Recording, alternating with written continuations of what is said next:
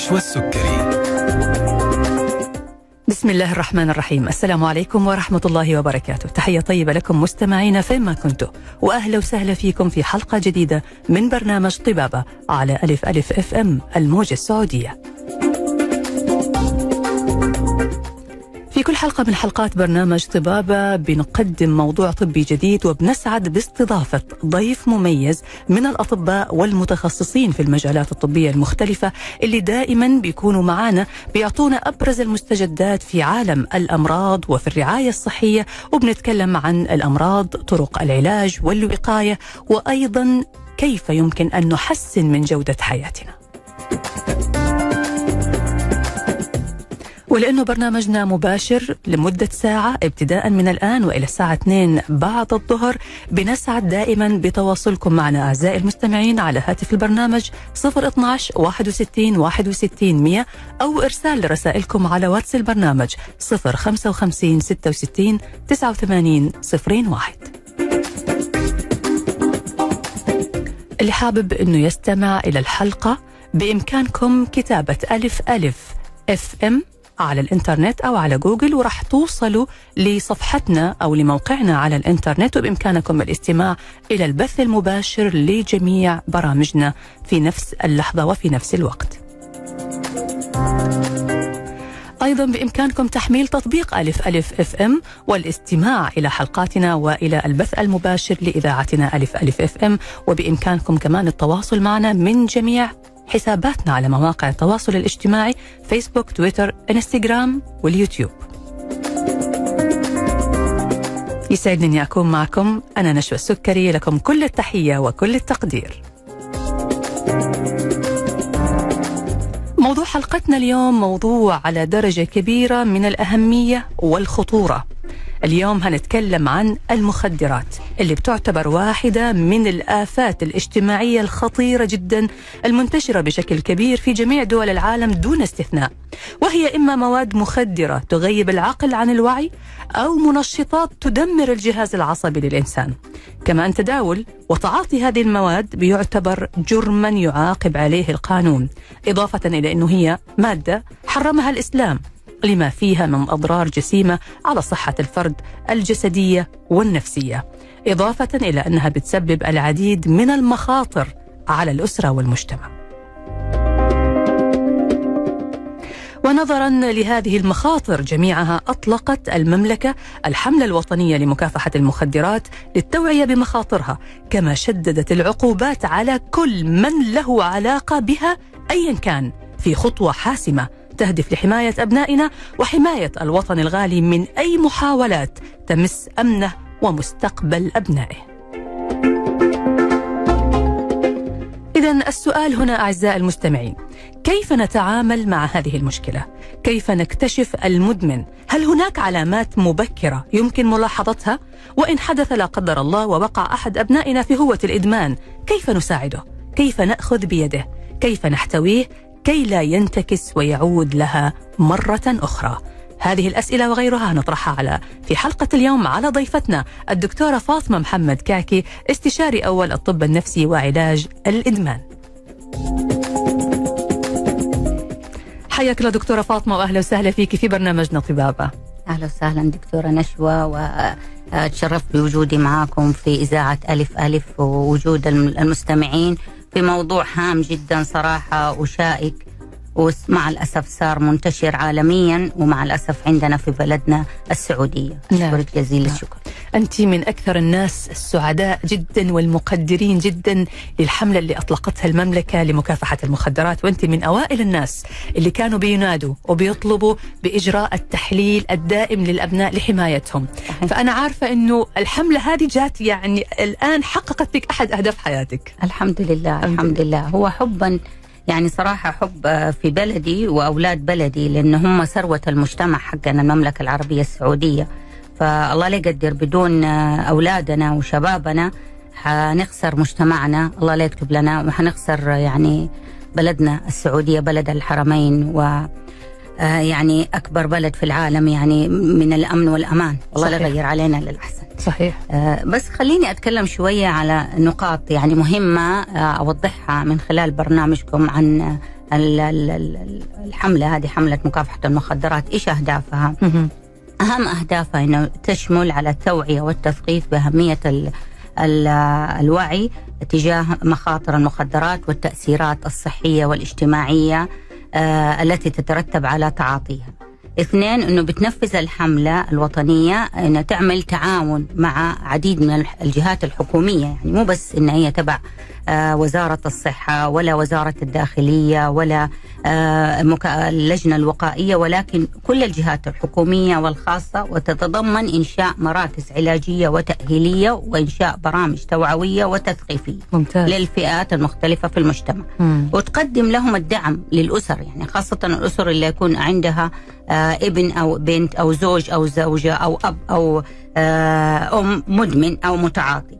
بالإضافة أن تتسق هذه الجهود مع رؤية المملكة 2030 الراميه إلى تحقيق المستقبل الأفضل للمجتمع السعودي والتنمية المستدامة من خلال تحسين جودة الحياة وتعزيز الاستدامة الاقتصادية والاجتماعية والبيئية والصحية. لأنها مع الأسف الآفة هذه رحمة الله عليه الملك عبد الله عندما ابتعثت إلى كندا جاء ويعني شرفنا بحضوره معنا. نحن المبتعثين. وقال إنه ان المخدرات هي آفة ثانية في العالم بعد آفة الإرهاب. ونعم هو يعني ما زالت كلمته في راسي. وفي رأس المبتعثين السعوديين اللي كنا في ديك الفترة 2009 لين 2012 فهذه هي مهام ال ال ال الهيئة اللجنة عفوا بالإضافة أنه المخدرات ممكن بعض الأحيان تؤدي إلى مشاكل يعني يعني من خلال يعني يعني مشاكل حتى اقتصادية ويعني اجتماعية وصحية. فممكن هي الحملة سموها الحرب على المخدرات وهذا نعم. يعني لفظ مرة حلو إنه حملة المخدرات الحرب على المخدرات لانها هي مع الأسف يعني صارت ما تغني ولا تنقص من الحرب على الإرهابيين ولا على المخربين آه، لبلادنا وبلاد الحرمين السعوديين. أكيد أكيد لأنه هي فيها استنزاف نعم. اولا مستقبل آه، الأبناء يعني مستقبل الوطن. استنزاف للموارد الاقتصادية زي ما حضرتك. يعني ذكرتي. هي استنزاف كمان للجهود. يعني إحنا بدل ما نوجه جهودنا لبناء وتطوير. لا إحنا بنوجه جهودنا لعلاج مشاكل بتنجم عن المخدرات جرائم مختلفة مشاكل وبالتالي فعلا هي آفة مدمرة للمجتمع وللمستقبل. الله يحفظنا ويحفظ آمين آمين يا رب. طيب خلينا الآن يا دكتورة نبدأ نتكلم يعني معروف أن المخدرات أنواع مختلفة نعم. ويمكن من أكثر المشاكل اللي بيقع فيها الأبناء أنه بعض الأحيان ممكن يتعاطى مادة على أساس إنه هذه ما هي مخدر وما تسبب إدمان وجرب وشوف بالعكس هتنبسط وفي الأخير يقع في دائرة الإدمان وما يقدر يخرج منها. صحيح. هي اولا يعني خليني أعرف لكم إيش معنى مخدرات. م. مخدرات هي كل مادة نباتية أو مصنعة تحتوي على عناصر منومة أو مهلوسة أو مسكنة أو مفترة، بتصيب الجسم وتشل نشاطه وخاصة الأجهزة الجهاز العصبي الجهاز التنفسي الجهاز الدوري. فمن ما تؤدي إلى اصابته بأمراض مزمنة وتؤدي إلى حالة من التعود. إنه يوصل خلاص ما يقدر. تعود سواء جسماني أو نفسي أو ما يسمى بالإدمان. وكل ما يوقف بيصير له أعراض انسحابية سواء جسدية أو نفسية فيرجع تاني لدوامة المخدرات. مم. ويسبب أضرار بالإضافة يعني مو بس صحية حتى نفسية اجتماعية اقتصادية آه، بحيث أنه ال ال ال يوصل الإنسان إلى آه، أنه يخسر كل شيء. وعلى الرغم من كده أنه يكون همه جالس قاعد قايم أنه يوفر المخدرات. مم. صحيح. طيب. أنواع المخدرات يعني أحسن تقسيم لها أنا دائما أقول إنه حسب وظيفتها. مم. يعني وظيفتها إنه تكون في مهبطات زي المنومات مجموعة البنزودايزيبين زي الكحول زي ال ال الهيروين والمورفين. فهذه يسموها مهبطات. مم. النوع الثاني المنشطات زي الإنفيتامين أو الكابتاجون زي الميث إنفيتامين أو الشبو آه هذه زي القهوة زي الشاهي زي مشروبات الطاقة. هذه منشطات. الحين تقولوا دكتورة فاطمة حتى القهوة والشاي؟ نعم. ساعات إذا زادت لها أضرار آه، قوية ممكن آه، تعمل نوع من الإدمان. وكثير بنلاحظه في فترة الصيام في شهر رمضان إنه أكبر يعني ناس يشتكوا مو من قلة الأكل ولا الشرب ولكن إنه ما بيشربوا قهوة وشاهي وبيتأذوا بيصير لهم صداع ويصير لهم توتر وقلق. الدخان يعني في ناس يعني يجوا أول ما يفطروا بالقهوة والتدخين. قبل ما ياكلوا ويدخلوا على الوجبة حقت الفطور صحيح. بالأمان صحيح. النوع الثالث المهلوسات وهي الحشيش ومع الأسف من أكثر الانتشار صار في العالم وعندنا الحشيش الماريجوانا هذه مهلوسات LSD الإكستسي حبه الفرح المدامة هذه مهلوسات وفي غيرها آه، الفطر السحري أو المشروم السحري اللي نازل برضه في الساحة في العالم ومع الأسف جاتني حالات من الحالات دي. النوع الرابع هي المذيبات أو المستنشقات الطيارة زي الأسيتون زي الديزل زي الكاروسين زي البنزين. كثير ناس بالذات وهم صغار من 9 ل 12 سنة ما قبل المراهقة بيستخدموه. ليش؟ على أساس إنه هو نوع من التنفيس وجدوه مع الأطفال اللي هم بيمارسوا أو بيشتغلوا بدري قبل ما يدخلوا فترة 18 عشان كده القانون العالمي الدولي آه، يعني حرم أو منع آه، ممارسة الأطفال قبل 18 سنة لأنه هم يعني جريمة في حقهم. بدل ما يخلوهم يلعبوا ويستفيدوا من الطاقة في التعليم واللعب هم بيشغلوهم بالذات في فترة الإجازات المدرسية. في بعض الدول الفقيرة الحمد لله نحن في نعمة كبيرة لا مقارنة بينهم وبين انهم بيدخلوهم ورش نجارة أو في السباكة أو في البنشر ولا هذه بيتعرضوا لهذه المواد. نعم. طيب. فهذه بالنسبة لأنواع المخدرات. تمام يا دكتور. طيب إحنا تكلمنا عن أنواع المخدرات. خلينا الآن برضو حضرتك ما شاء الله بتمر عليك قصص كثير وحالات كثيرة نعم. ويمكن لو عملتي دراسات وأبحاث على بس القصص اللي مرت عليك هتطلعي لنا أسباب التعاطي، كيف ممكن الشخص يقع في الإدمان سواء كان بقصد أو بدون قصد، يعني يدفع إلى الإدمان دفعا. فخلينا كده يا دكتورة الآن من خلال خبرة حضرتك وممارستك العملية نعرف إيش هي الأسباب اللي بتؤدي إلى تعاطي المخدرات.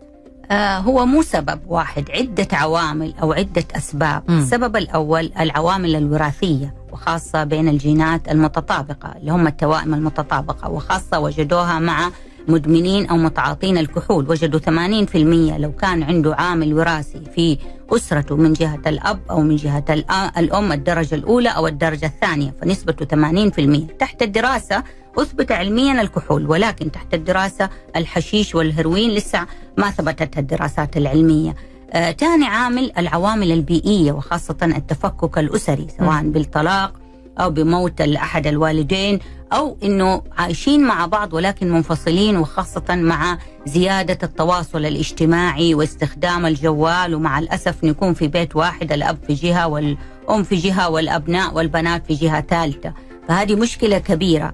آه الضغوط آه فترة الطفولة وخاصة التنمر والعنف والإيذاء والتحرش الجنسي واللفظي والجسدي للطفل فهذه له ترسبات آه، كبيرة ونوع من أنواع استخدام اللي يخليه يستخدم المخدرات حتى مو بس استخدام المخدرات حتى 60% من ما بعد الصدمة يسموه هذا المرض م. يؤدي إلى آه، اضطرابات نفسية سواء اكتئاب سواء تحول الجنسية آه، الهوية الجنسية سواء الانتحار أسباب كثيرة وكبيرة يا ساتر.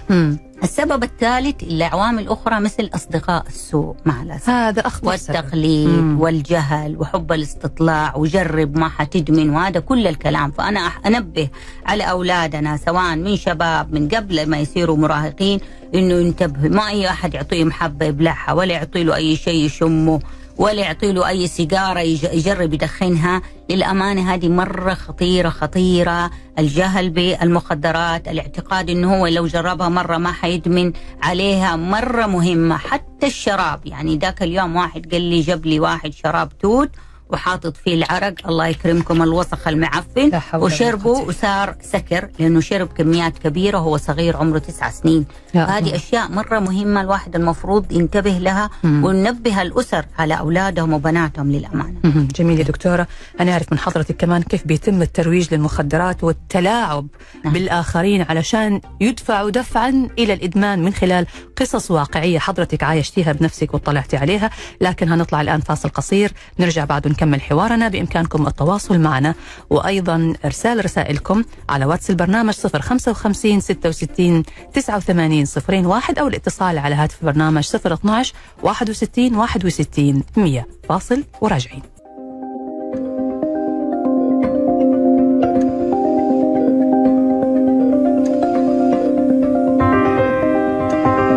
طبابة مع نشوى السكري.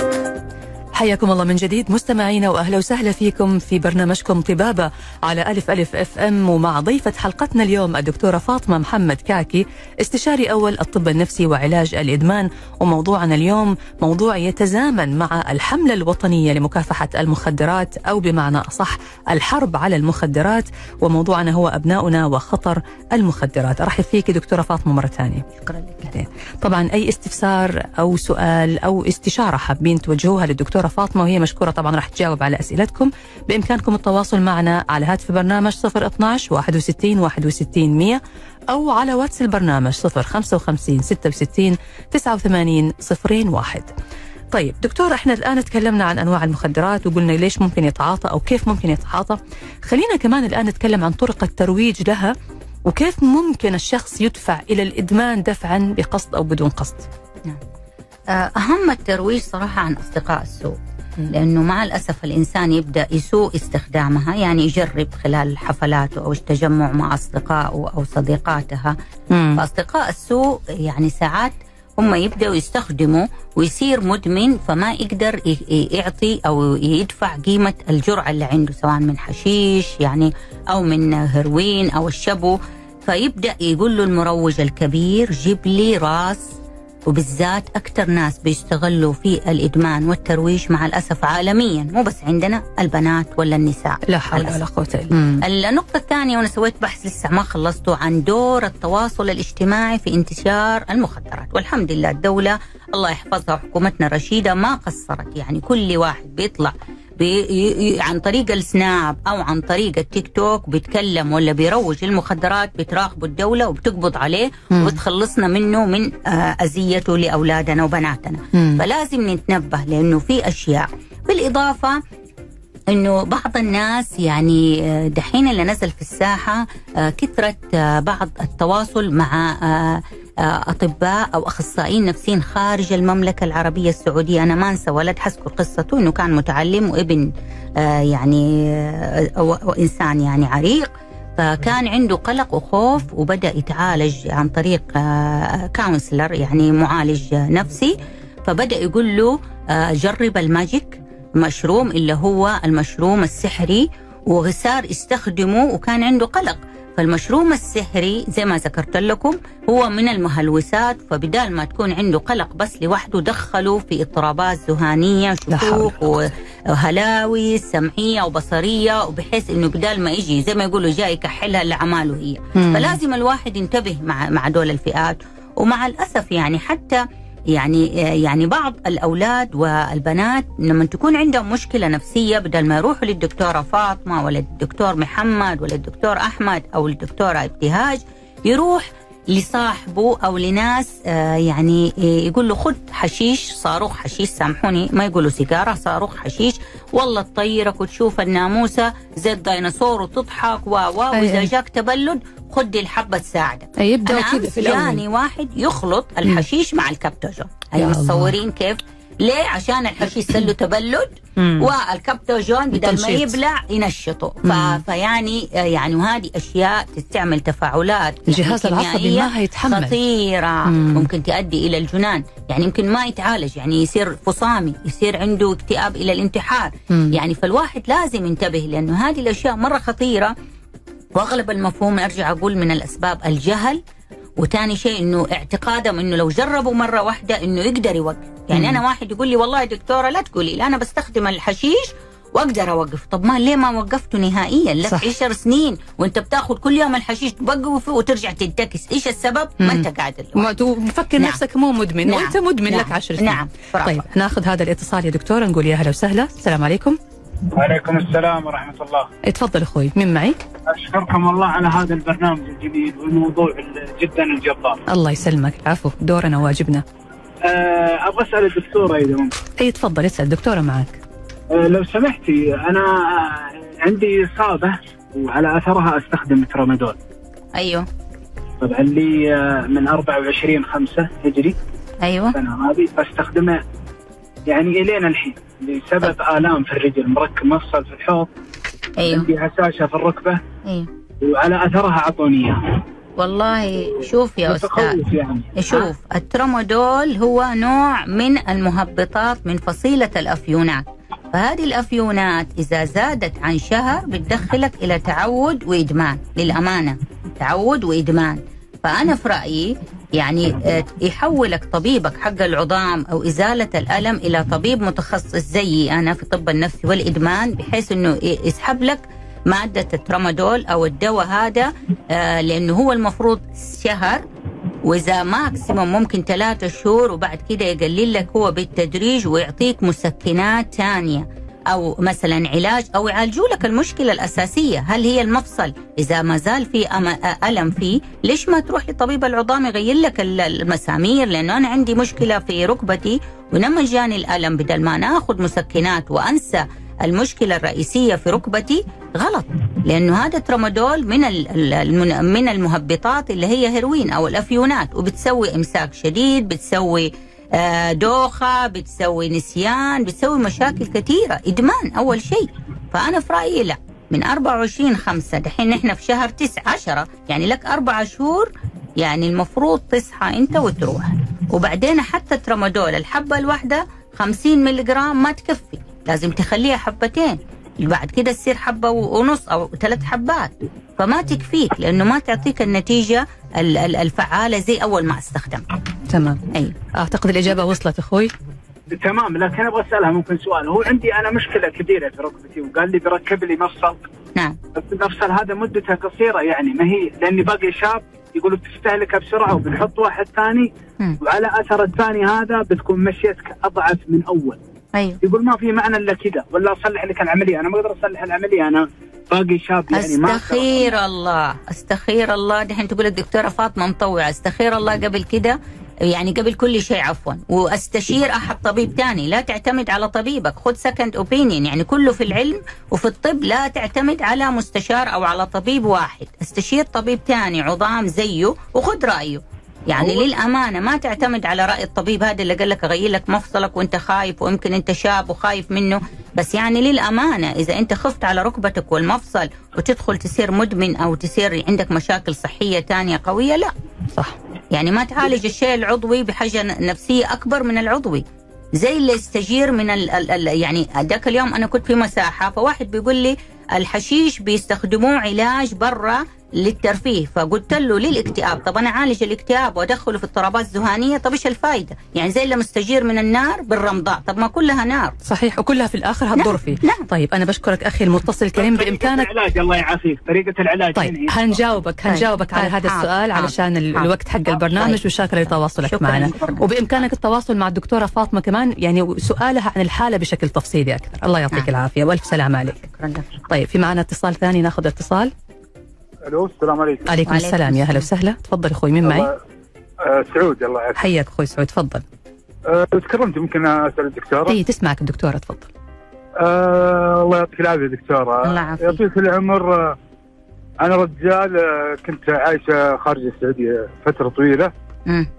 وعارف يعني إنه للأسف الكحول متوفرة وكذا هناك. صحيح. وللأسف رجعت الرياض و وبال صرت آه، للأسف يعني يوم- ما أقدر أتعايش إلا يوميا لازم أشرب كحول. نعم. فالسؤال هل أنا أعتبر إدمان ولا إيش وضعي بالضبط؟ شوف من كم سنة أنت تأخذ ال- حياتي طبيعي يعني أنا الصباح أقوم هذا هذا ال هذا ال ال ال ال ال ال الأسباب الواهية أو التحجز زي ما يقولوا أهل مكة الطيبين الواحد يقول لك والله أنا باخذه وبشتغل وبروح وأجي بس انت ما تدري إيش يصير في جسمك. إذا هو ربنا ذكره في القرآن وتدرج في تحريمه والرسول صلى الله عليه وسلم قال أم الخبائث فأنت مين وأنا مين الضعايف؟ والكحول يعني صراحة يعني له أضرار كبيرة. لو أجلس من اليوم أنا مسميته عندي في الطب النفسي والإدماني ملك المخدرات. ليه؟ لأنه يتفاعل حتى مع الجريب فروت العصير هذا اللي يشربوه الناس اللي يسووا دايت ولا مع البنادول. فأنت بتحط نفسك حتى ما تقدر تاخذ أي دواء تاني. أنا المفروض تسأل طبيب نفسي متخصص في الإدمان هو يبدأ يعطيك برنامج يسحب لك هو لأنك أنت ما تقدر تسيبه لأنه ممكن يدخلك في مشاكل أعراض انسحابية منها الصرع وممكن ال delirium tremens اللي هي الرعشة والفقدان الوعي. وهذه مرة خطيرة قد تؤدي إلى الموت وتدخل العنايه المركزه فأنا في رأيي طيب آه،. دكتور سؤال آه، الأول يا إيه. أنا برمضان الحمد لله يعني جلست صايم شهر رمضان كامل. حلو. ولا حسيت إنه أحتاج الشيء هذا و... عايش طبيعي شهر رمضان كامل. مو أنت ما تقدر توقفه forever ما تقدر توقفه نهائي حتى يعني توقفه شهر شهرين وبعد كده ترجع. فإذا في مشكلة عندك في اشتياق في عندك مشاكل. فللأمانة زي أنا أقول الانسان اللي يبني بيت ويبدأ يهده من من طرف أو من عمود. فإيش يصير للبيت الثاني؟ الأعمدة الثانية تتحلحل. فإذا أنت ما ما وقفت ما استفدت من التوقيف. يعني انت زي ما تريح الجسم حتى تخ- تخلي جهاز المناعة ينام. وبعد كده انت تفاجئ بخبطة من الكحول فيبدأ يصحى. لأنه ال- ال- ال- المخدرات كلها أنا ما ذكرت ال- ال- الأشياء الأضرار حتسألني فيها الدكتورة نشوى إنه حتى يضرب جهاز المناعة. أكثر ناس علميا وجدوهم أكثر ناس تعرضوا للكوفيد كورونا هذه أكثر ناس المتعاطين. لأنه زاد مع الحجر ومع الحجر فوجدوا دراسات علمية إنه أكثر ناس جاتهم إصابة بكوفيد اللي هم ال- المدمنين. أي نوع من المخدرات سواء حشيش كحول. دكتور؟ الله يطول عمرك. نعم. وش تنصحيني فيها؟ والله شوف أستشير. أنت بالرياض عندك ما شاء الله المستشفى الأمل أو إرادة بالرياض آه إذا لا تحب. لا وش اللي أمل يا دكتور؟ وش شايفتني إيش؟ أنا بروح على الدكتور النفسي طيب روح لطبيب أروح. نفسي إدماني. ما شاء الله عندكم ناس كثيرين يعني ممتازين. أستشيره وخذ رأيه.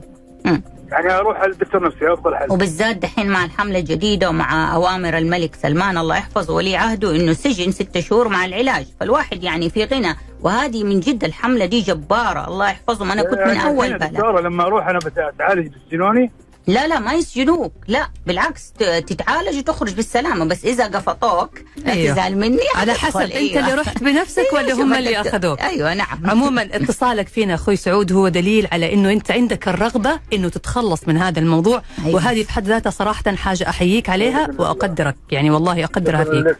فإحنا نتمنى لك. إنه ربي سبحانه وتعالى يعني يتم عليك بانه يخلصك من هذه الآفة وهذه المشكلة عشان صحتك آمين يا رب. فإن شاء الله إن شاء الله خذ الخطوة توكل على الله خذ الخطوة وصحتك. حتى لو أنت ما تحس الآن بمشاكل هذا الموضوع وانت يمكن لساتك صغير يمكن سنة سنتين ثلاثة ترى هتحس فيه وهيظهر أعراضه عليك. فأنت الآن حياتك ومستقبلك وصحتك بين يدك. شكرا لك شكرا لك. العفو. شكراً. حلقتنا مستمرة معكم أعزائي المستمعين. آه، هنطلع الآن فاصل ونرجع بعد ونكمل حوارنا مع مع ضيفتنا الدكتورة فاطمة محمد كعكي استشاري أول الطب النفسي وعلاج الإدمان وموضوعنا اليوم عن المخدرات والإدمان وخطرها على الشخص وعلى الأسرة والمجتمع وكيف ممكن أنه نقاوم ونقي أبنائنا من هذه المشكلة. طبعا بإمكانكم التواصل معنا على هاتف برنامج 012 61 61 100 أو ترسلوا لنا على واتس البرنامج 0 55 66 89 صفرين واحد فاصل وراجعين.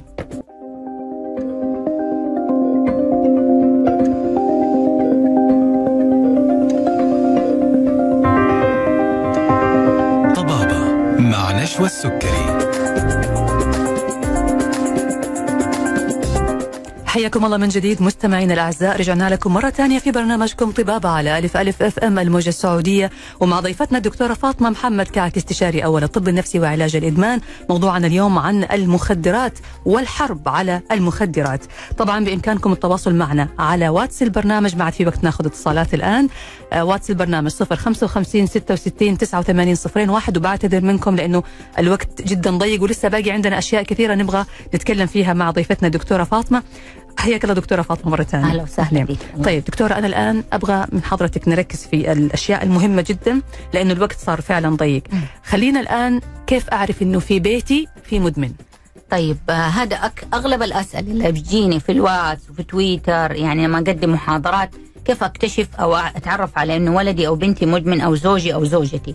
أول شيء في علامات جسدية أنا حقولها بشكل عام وحذكر استثناءات لكل مادة مخدرة. العلامات الجسدية أهم شيء احمرار العين. كثير من الناس اللي بتعاطوا الحشيش بيجيهم احمرار العين حتى بتشوفوهم. إنه يجي حاطط قطرة كل شوية ولما تسألوا إيش ليش بتستخدم القطرة؟ رده والله عندي حساسية بالعين. هو يكون ممكن يتعاطى الحشيش. فقدان الوزن الشديد وخاصة اللي يتعاطى مادة الشبو أو الكابتاجون الأنفيتامين اللي هي من المنشطات لأن هي بت- بتخسر الوزن. جروح في اليد أو في الأنف أو في الأسنان. جروح اليد من الحروق اللي هي حقة الشبو لأنه المدمن حق أو متعاطي الشبو بيحطها في القرقورة وبيولع الولاعة أو ال- الشمعة فتتطاير بعض من قطع الشبو وتحرق جسمه أو يده أو فمه أو أسنانه حتى بعضها تصير عنده أسنان متآكلة. أنا عندي واحد جاني أحب أذكر القصة إنه هو عمره 23 سنة فقد أسنانه كلها وفكه داب بحيث إنه صار زي ال- آه، زي ال- كده مدور صغير حتى ما ينفع فيه زراعة ولا تركيبة ولا شيء. فقدان الشهية بعض الأحيان يعني كثير الناس اللي تعاطوا الحشيش ما ياكلوا إلا إذا حششوا وحتى المنشطات اللي منها الانفيتامين والشبو برضو. آه، حركة زايدة يعني في واحد يقول لي والله ولدي طول الليل وهو ما ينام ممكن ثلاثة أيام مواصل الحركة الزايدة. هذه برضو المنشطات تسوي. الترنح إذا الواحد بدأ يشرب خمرة يرجع مترنح ويتأتئ ويمطمط في الكلام. إذا هذه العلامات الجسدية العلامات النفسية القلق الشديد التوتر الاكتئاب الأفكار الانتحارية جنون العظمة. دائما اللي يشربوا حشيش يقول لك والله أنا أعرف لما أقعد عشان أقرأ أفكارك يا دكتورة وأفكاري لغيرك وأشوف إيش في عيونك وعيونه. فهذه برضو وأنا أقدر أتحكم في الكون. فهذه برضو الواحد فيه شكوك. عنده عنده آه، هلاوس سمعيه يسمع أصوات فبدال ما هو يروح يتعالج يقوم يروح يزود عيار الحشيش أو المخدرات أو ياخذ حشيش وكبتاجون آه، شكوك دائما تجاه الأسرة وكثير أسئلة. ليش يا دكتورة نحن معاملته معانا شديدة وصعبة ويقوم وتسمعتوا عن قصص إنه واحد قتل أمه أمه كانت 80 سنة وهو عمره 42 سنة. ليش؟ واحد يقتل أمه ونحن بلد إسلامي. لأنه أغلب الأسر الأم والأب ولا الزوجة والأولاد هم أكثر ناس مع المدمن محاوطينه وسوي ما تسوي فاغلب الشكوك والمشاكل الذهانيه تيجي تجاه الأسرة. ليه؟ فتيجي الأصوات أمك ما تحبك، أبوك ما يحبك، حاول اذيه، أنا في حالة أقول لكم قصة تدمن القلب كان عندنا يتعالج وفجأة خرج من مستشفى الأمل ورجع انتكس في الطايف فجاله صوت أبوك ما يحبك يحب أخوك، إيش سوى؟ جال أخوه نحره وشال رأسه.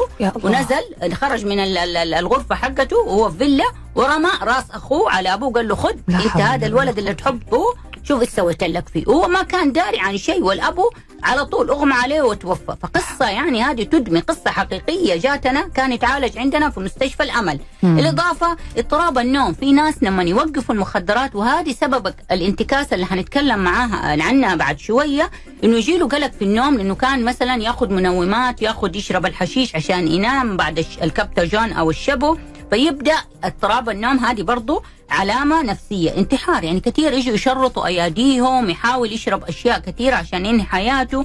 آه في حالة جاتني إنه هو وقف فبدأ تجيله هلع شديد. أمس كلمني باستشارة تليفونية وسبب الهلع إنه وقف المخدرات فيقول لي يا دكتورة إذا ما عالجتيني أنا حرجع تاني للمخدرات وهذه سبب الانتكاسة إنه إح- ظهور الأعراض الانسحابية للمدمن فإذا ما تعالج على يد يعني متخصصين مع احترام للتانين الموجودين في الساحة ممكن بسهولة ينتكس بسبب ظهور الأعراض الانسحابية. هذه هي مجملا العلامات ال- أو الأعراض اللي, الواحد كيف نكتشف ولدنا أو بنتنا مم. أو هذا في البيت مدمن في طيب البيت.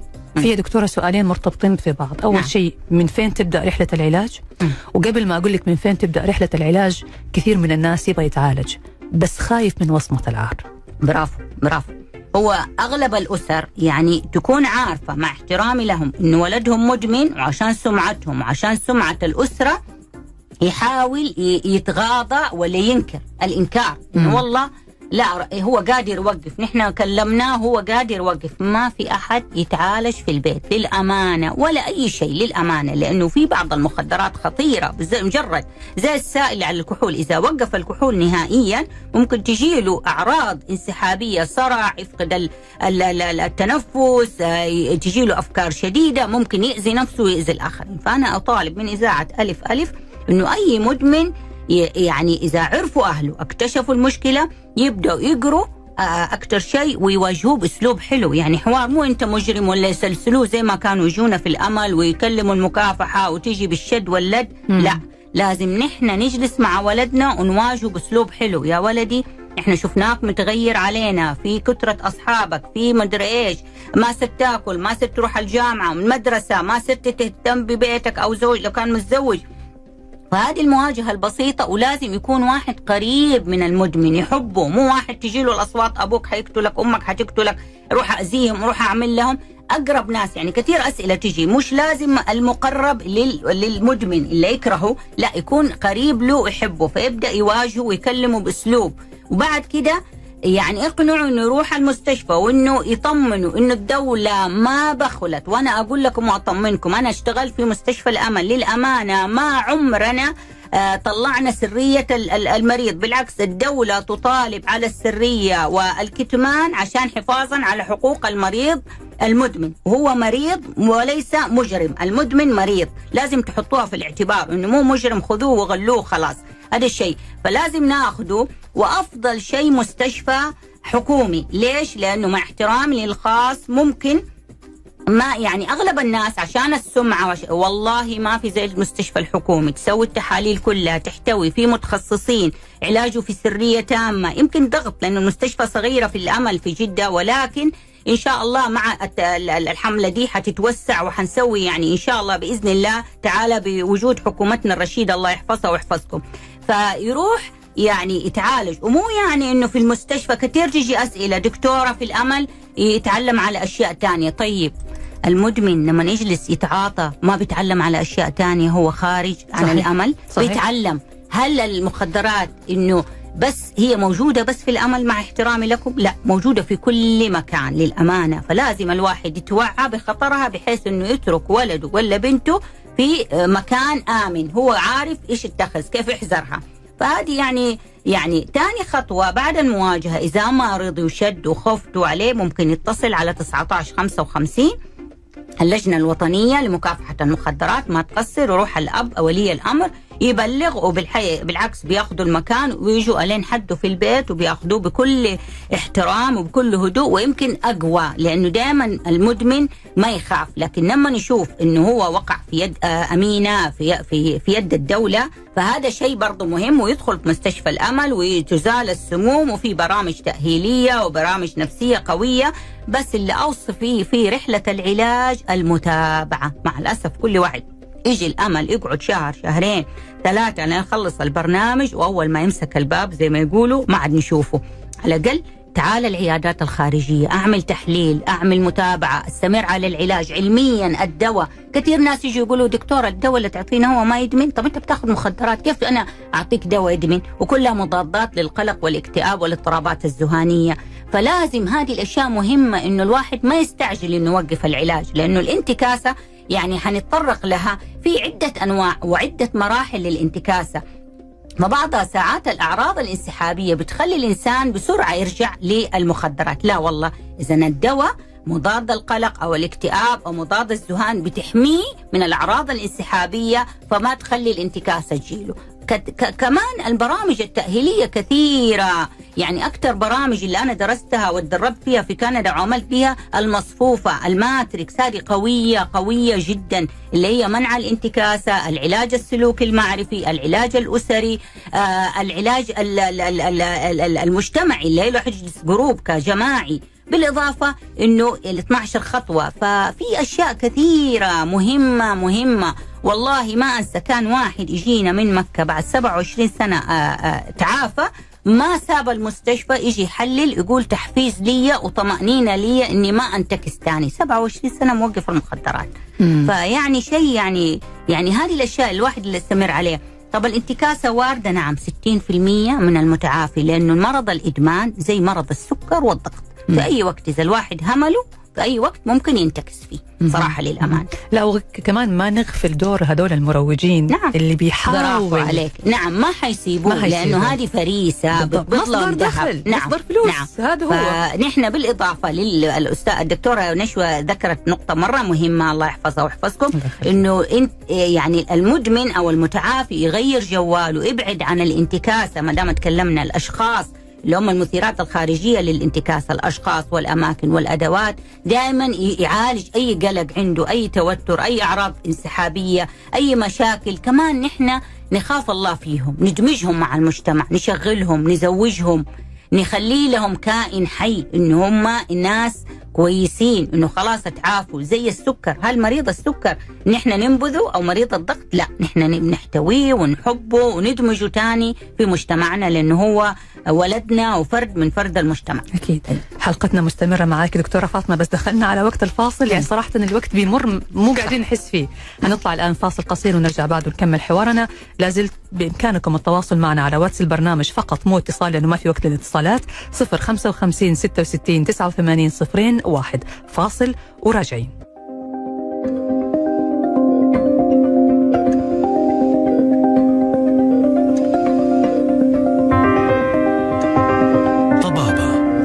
مع نشوى السكري حياكم الله من جديد مستمعينا الأعزاء في برنامجكم طبابة مع ضيفتنا اليوم الدكتورة فاطمة محمد كعكي استشاري أول الطب النفسي وعلاج الإدمان وموضوعنا اليوم متعلق بالحرب على المخدرات والتوعية بمخاطرها ومشاكلها وكيف نحمي أبنائنا ونحتويهم ونمنعهم من الانتكاسة والعودة إلى الإدمان مرة ثانية. طبعا الحلقة مرت بسرعة يعني شديدة جدا مع ضيفتنا الدكتورة فاطمة للأسف مو قادرين مو ملحقين نجاوب على يعني الاتصالات أو الأسئلة اللي بتجينا على الواتس لأنه في عندنا اليوم رسالة صراحة حابين نوصلها لكل من يستمع إلينا. واللي طلبوا رقم الدكتورة فاطمة وحابوا يتواصلوا معاها؟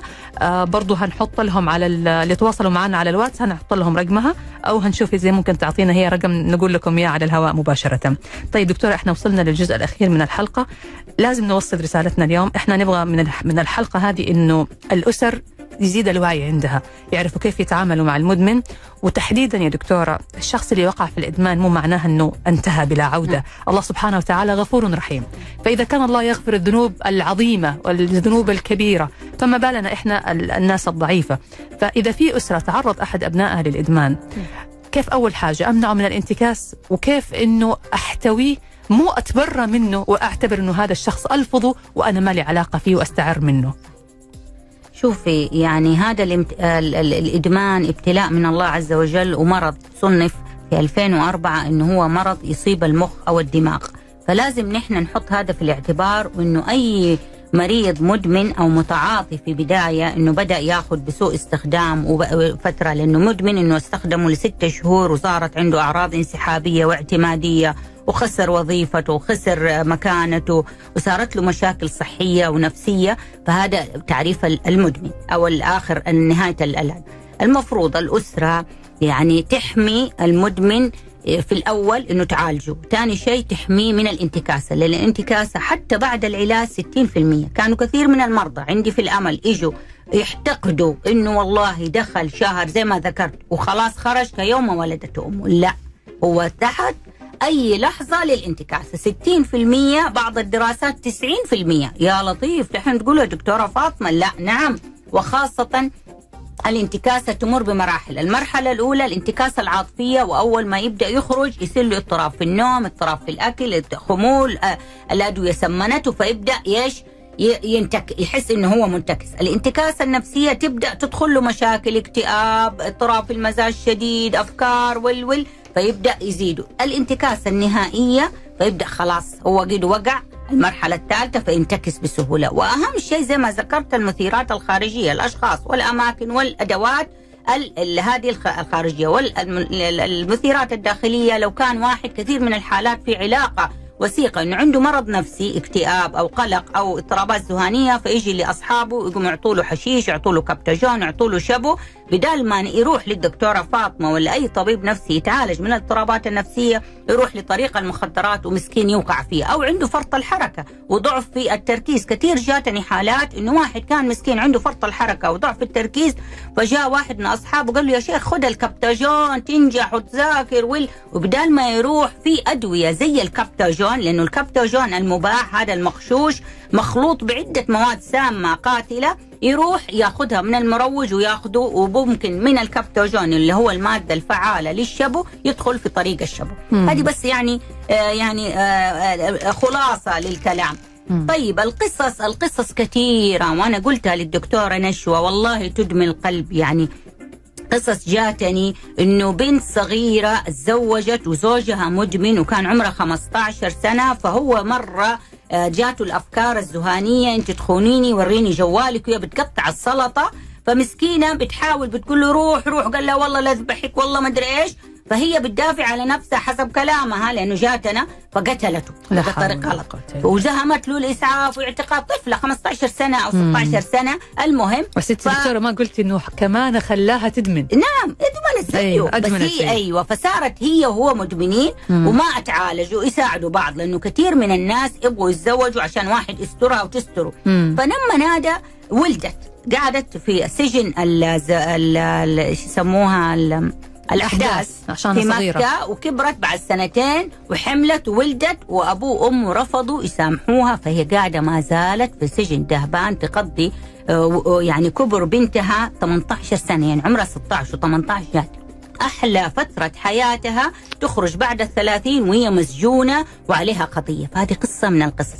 القصة الثانية يعني اللي, اللي, اللي ذكرت لكم هي الولد اللي في الطائف يعني يشيب الراس يعني شيء يشيب له الشعر مم. للأمانة يعني يعني لو قعدت أتكلم عن إذا في إذاعة ألف ألف والله ما تخلص القصص ولا تخ... ويمكن أنتم تقولوا والله دكتورة فاطمة بدل ما كان برنامج مفيد صار برنامج يعور القلب. و- وكأبتينا و...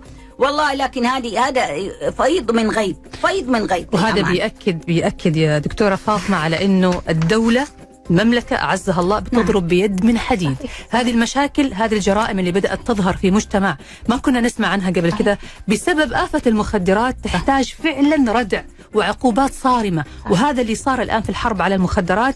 أي شخص حتى لو متواجد في مكان وما له علاقة لو. تواجد في نعم. مكان نعم. ما بلغ هي هيصاب أو هيتم معاقبته بنفس العقوبة. وبالتالي إحنا برضو كمان بنؤكد على إنه يا جماعة الخير أي شخص لا قدر الله يعني ابتلي بهذا الموضوع أو بهذه الآفة بادر وروح من نفسك. وروح قدم على على العلاج. هذه الخطوة في حد ذاتها راح تحميك وتعفيك من أي عقوبات أو من أي مشاكل لأنك في الحالة هذه تعتبر شخص مريض يحتاج العلاج.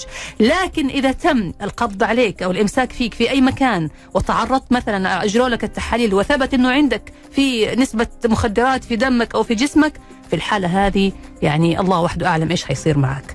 طيب أنا دكتورة طبعا عندي كم سؤال بس هاخذ بعض الأسئلة المهمة وإن شاء الله دكتورة حضرتك هتكوني معنا يوم الاثنين الجاي بإذن الله إذا وقتك يسمح يعني وأنا بقول للمستمعين من الآن إذا عندكم أسئلة أو استشارات أو حابين تتواصلوا مع الدكتورة فاطمة ممكن نخصص حلقة الأسبوع الجاي الأسئلة. تكون للأسئلة لأنه صراحة يوم جاتنا اتصالات كثيرة ما قدرنا نجاوب عليها لأنه يعني طب نبغى نعطي كل واحد حقه في الحلقة بس الوقت ما ما يسمح لنا.